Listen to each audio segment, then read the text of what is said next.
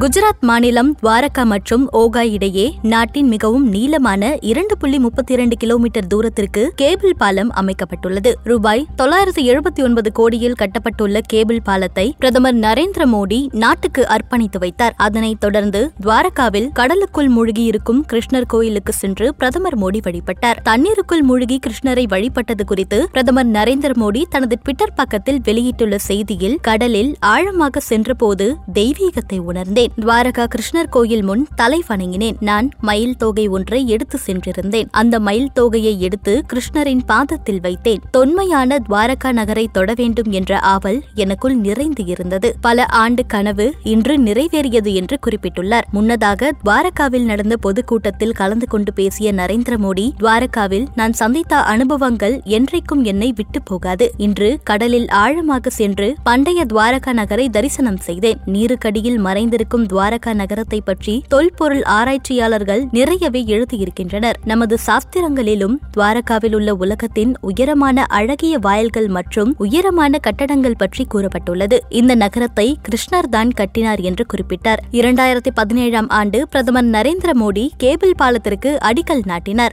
Signature பாலம் என்று அறியப்பட்ட கேபிள் பாலத்திற்கு சுதர்சன் சேது என்று பெயர் வைக்கப்பட்டுள்ளது. ராஜ்கோட்டில் கட்டப்பட்ட எய்ம்ஸ் மருத்துவமனையையும் பிரதமர் மோடி திறந்து வைத்தார்.